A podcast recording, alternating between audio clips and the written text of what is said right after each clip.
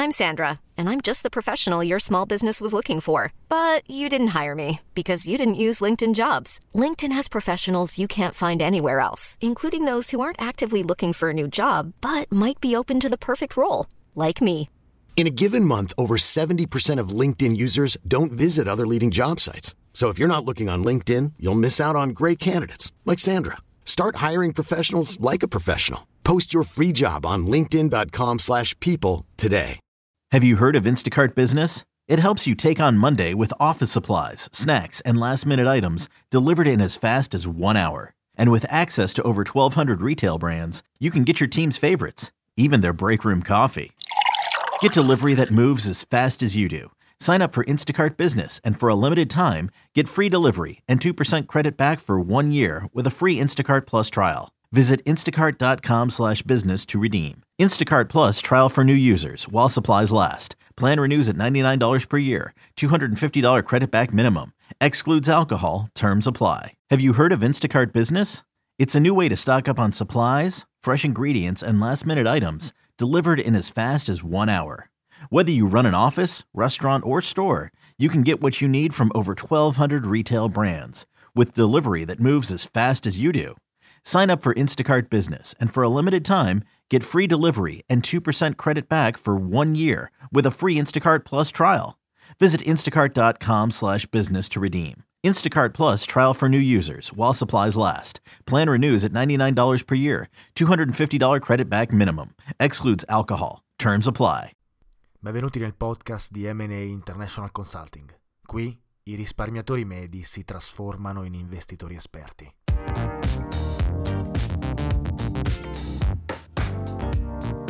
Ciao a tutti e benvenuti in un nuovo episodio di Investire Semplicemente, il podcast di M&A International Consulting che parla di economia, investimenti e finanza.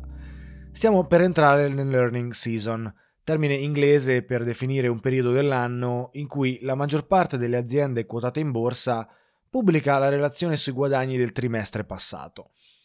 Abbiamo concluso l'earning season di gennaio e stiamo per entrare in quella di aprile, i quali report trimestrali pubblicati faranno riferimento alle performance del primo trimestre del 2022.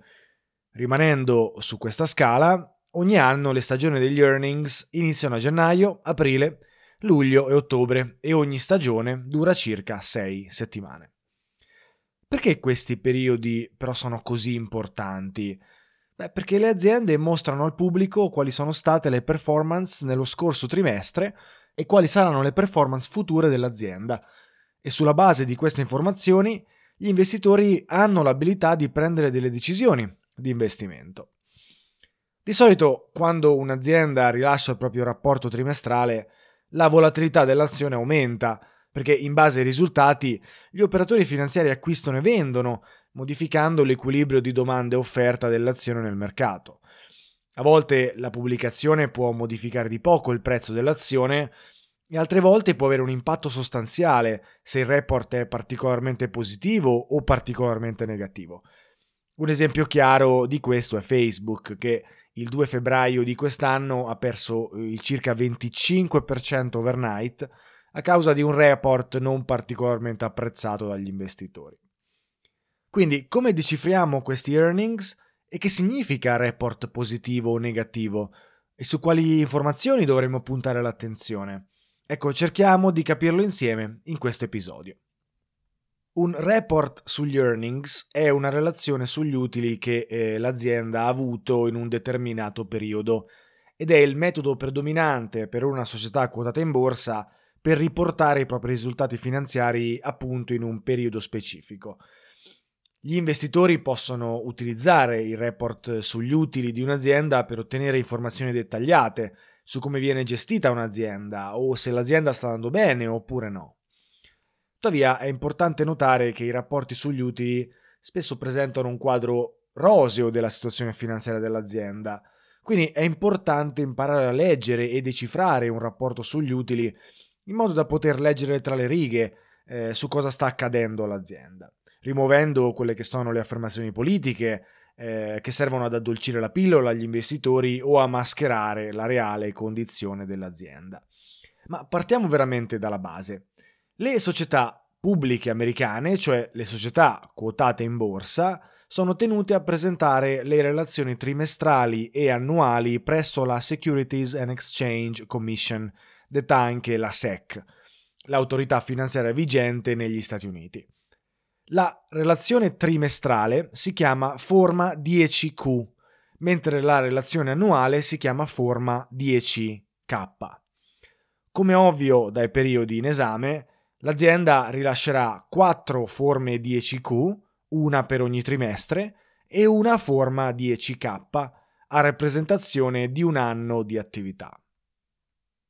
Le componenti principali di questi report sono gli elementi di contabilità principale, cioè il conto economico, lo stato patrimoniale, il rendiconto finanziario e, in aggiunta, la discussione del management.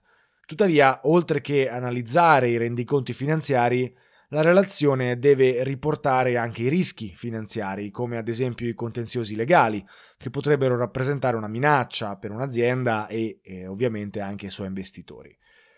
Queste informazioni si possono trovare sul sito della SEC, ma molto più facilmente di solito sul sito dell'azienda in questione, nella categoria Investor Relations. Per trovare facilmente questi documenti, infatti, basta scrivere su Google il nome dell'azienda quotata in borsa più Investor Relations. Questo vi permetterà di entrare immediatamente nella pagina web corretta e visionare i documenti rilasciati dall'azienda, sia presenti che passati. Inoltre le aziende in genere rilasciano anche un comunicato stampa che evidenzia i contenuti del 10Q. Il comunicato spesso contiene nient'altro che alcuni paragrafi di informazioni che riassumono la pubblicazione ufficiale, eh, una dichiarazione dei dirigenti e eh, tra l'altro delinea alcuni degli elementi chiave eh, di interesse per gli investitori, tra cui entrate, utile netto, flusso di cassa, utile per azione e dividendi. Spesso le aziende rilasciano anche una presentazione per gli investitori che contiene i punti salienti finanziari e il successo che l'azienda ha avuto nel periodo. Tuttavia, come abbiamo detto prima, il messaggio è preparato affinché sia recepito positivamente dagli investitori, magari sottolineando metriche di successo e dando meno rilevanza alle metriche meno positive, che però magari sono importanti, quindi è essenziale prendere la presentazione con le pinze. Il modulo 10Q, d'altra parte, è un documento non edulcorato dal management che viene presentato alla Securities and Exchange Commission, appunto la SEC.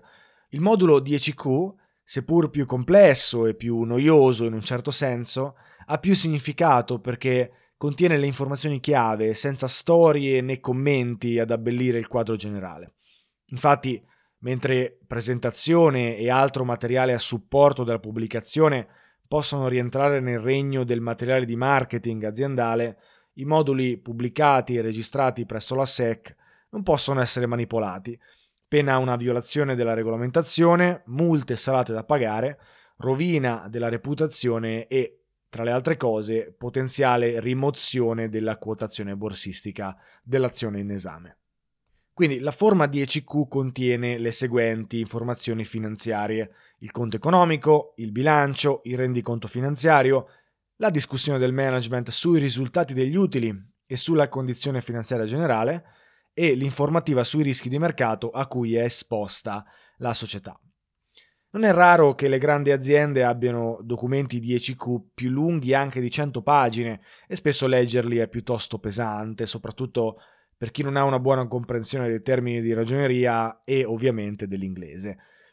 Per una rapida istantanea di ciò che sta accadendo in un'azienda, leggere il comunicato stampa sugli utili è un buon inizio perché permette di avere un'idea generale sulle performance rispetto al trimestre o rispetto all'anno precedente. Per chi è interessato ad investire nel lungo periodo in un'azienda, consiglio comunque la lettura dell'ultimo report annuale dell'azienda, quindi la forma 10K, per avere un quadro completo dell'azienda e capire qual è la linea guida per il futuro. Mentre è possibile, a mio avviso, tralasciare la lettura completa del report trimestrale e leggersi invece il comunicato stampa con il riassunto delle metriche rilevanti, che ovviamente andremo a vedere a breve. Perfetto, quindi ora sapete perché un'azienda pubblica i report trimestrali e annuali, sapete dove trovarli e quale documento andare a visionare. Tuttavia dobbiamo ancora realmente decifrarli e vediamo come farlo velocemente, senza dover necessariamente appunto leggersi tutto il modulo di ECQ trimestrale. I numeri fondamentali che vengono riportati nei report trimestrali sono due, revenue e earnings per share, detti anche EPS. Le revenue sono le vendite, quindi quanto l'azienda ha venduto nel precedente trimestre in dollari. Gli earnings per share sono semplicemente profitti netti in dollari diviso le azioni disponibili sul mercato emesse dall'azienda.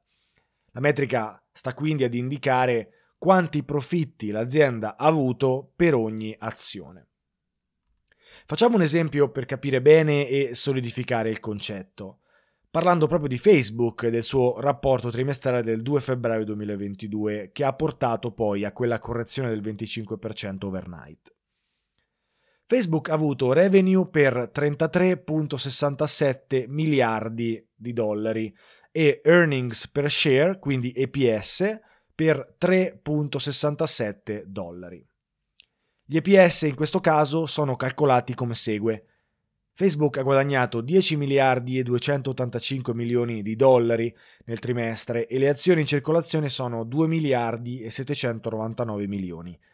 Dividendo il primo numero per il secondo, troviamo semplicemente gli EPS che sono di 3.67 dollari. Detta così e leggendo i numeri, Detta così e sentendo i numeri, non sembra l'azienda sia andata male, giusto? Ovviamente dobbiamo tenere in considerazione i precedenti numeri. L'azienda sta crescendo?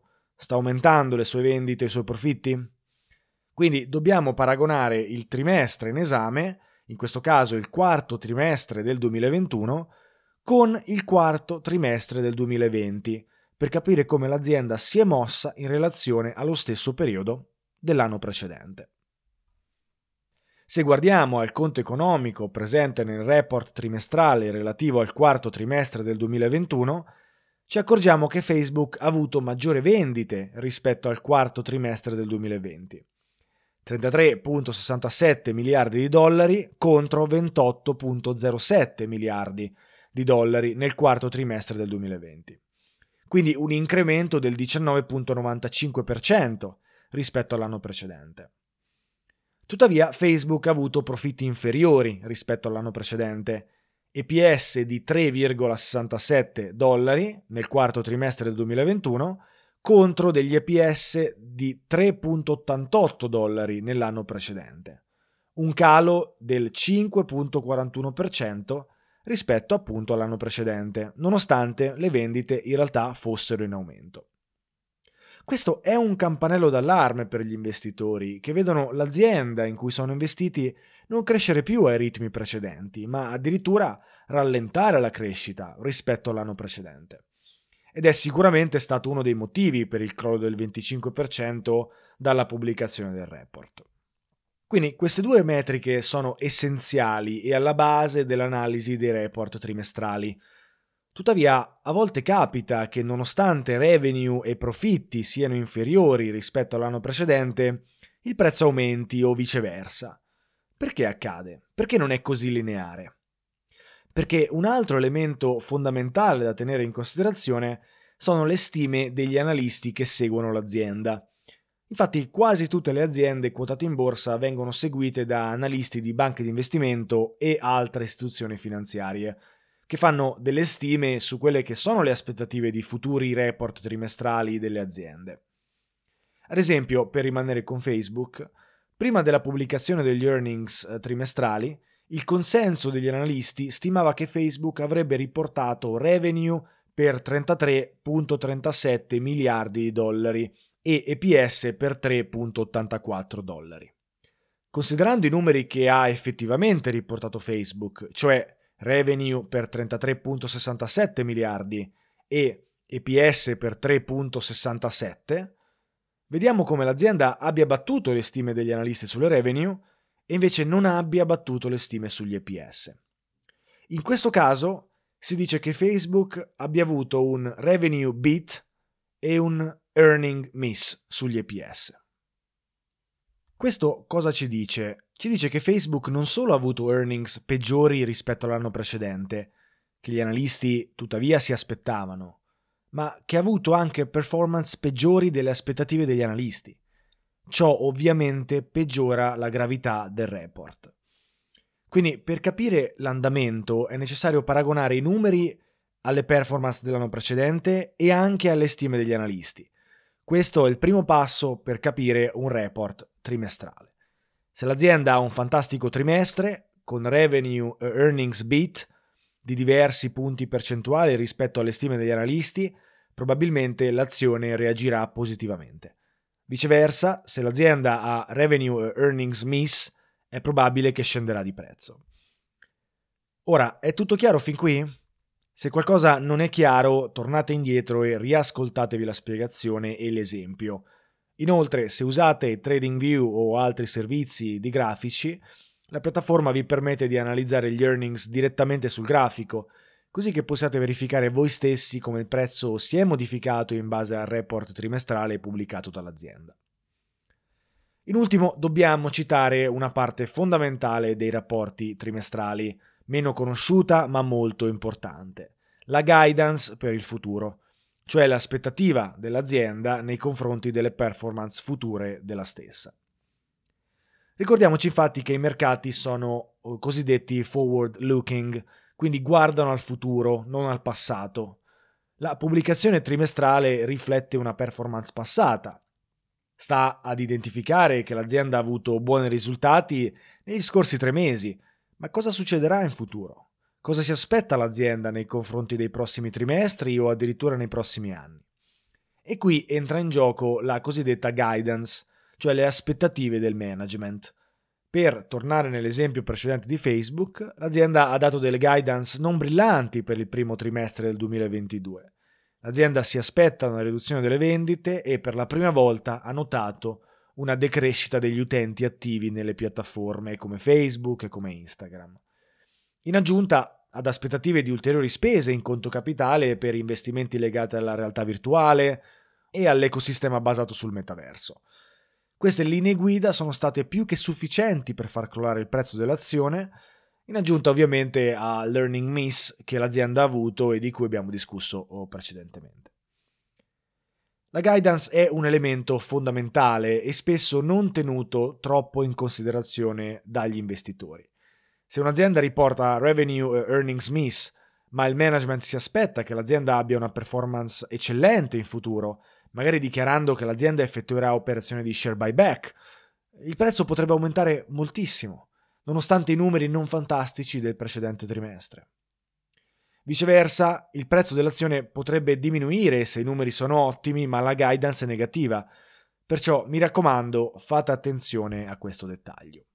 Quindi, per riassumere, dobbiamo tenere in considerazione le performance delle revenue e degli earnings di questo trimestre in riferimento allo stesso trimestre dell'anno precedente, dobbiamo tenere in considerazione le performance dell'azienda rispettivamente alle stime che gli analisti avevano delle performance della stessa e bisogna tenere in considerazione le guidance aziendali, le guidance del management per capire effettivamente cosa si aspetta il management per l'azienda nei futuri trimestri e nei futuri anni. Queste analisi vi permettono di capire le motivazioni del movimento del prezzo verso l'alto o verso il basso dopo un report trimestrale. Tuttavia, nei mercati si dice che gli earnings sono sempre una scommessa totalmente binaria ed è impossibile realmente predire cosa succederà, perché le variabili da valutare sono praticamente infinite e difficili da prevedere. Inoltre, il prezzo dell'azione è influenzato sempre anche dai market makers e dal loro hedging. Ne abbiamo parlato in un'altra uh, puntata qualche tempo fa il che rende eh, la previsione ancora più difficile ed è veramente quasi impossibile prevedere cosa accadrà pre-annuncio eh, degli earnings. Il mio consiglio è di andarvi a leggere alcuni di questi earnings, magari di aziende che avete in portafoglio o, o magari di aziende su cui volete investire. Leggetevi gli earnings e studiate come il prezzo si è mosso dopo la pubblicazione per comprendere qual è stato il reale catalizzatore del movimento del prezzo dell'azione. Mi auguro che eh, questo possa aiutare a rispondere alla domanda perché i numeri sono buoni ma il prezzo è sceso o anche perché i numeri sono pessimi e l'azione è aumentata di prezzo. Spesso la risposta è appunto è negli earnings trimestrali e nello studio di tali earnings. Ora, se avete trovato questo episodio molto difficile da seguire e alcuni termini un po' ostici, ma siete interessati nell'approfondire e capire meglio le basi di analisi fondamentale, non posso che eh, suggerirvi di provare la nostra membership mensile. Con un investimento di 29 euro al mese o 299 euro l'anno avrete accesso ad un report che tratta di due azioni che noi riteniamo essere valide, con relativa analisi fondamentale e tecnica per capire gli elementi fondamentali essenziali da tenere in considerazione per poter investire nella stessa. Inoltre abbiamo reso disponibile un corso sul value investing, una strategia di investimento oh, basata sui fondamentali delle azioni, su analisi finanziaria di bilanci aziendali e un margine di sicurezza per poter investire in un'azienda solida ma a basso rischio. Ora, se siete interessati, cliccate sul link in descrizione e iscrivetevi, vedrete che ne varrà davvero la pena. Per il resto io mi auguro che l'episodio sia stato utile, vi auguro una buona settimana e noi come al solito ci sentiamo in un prossimo episodio. Ciao a tutti!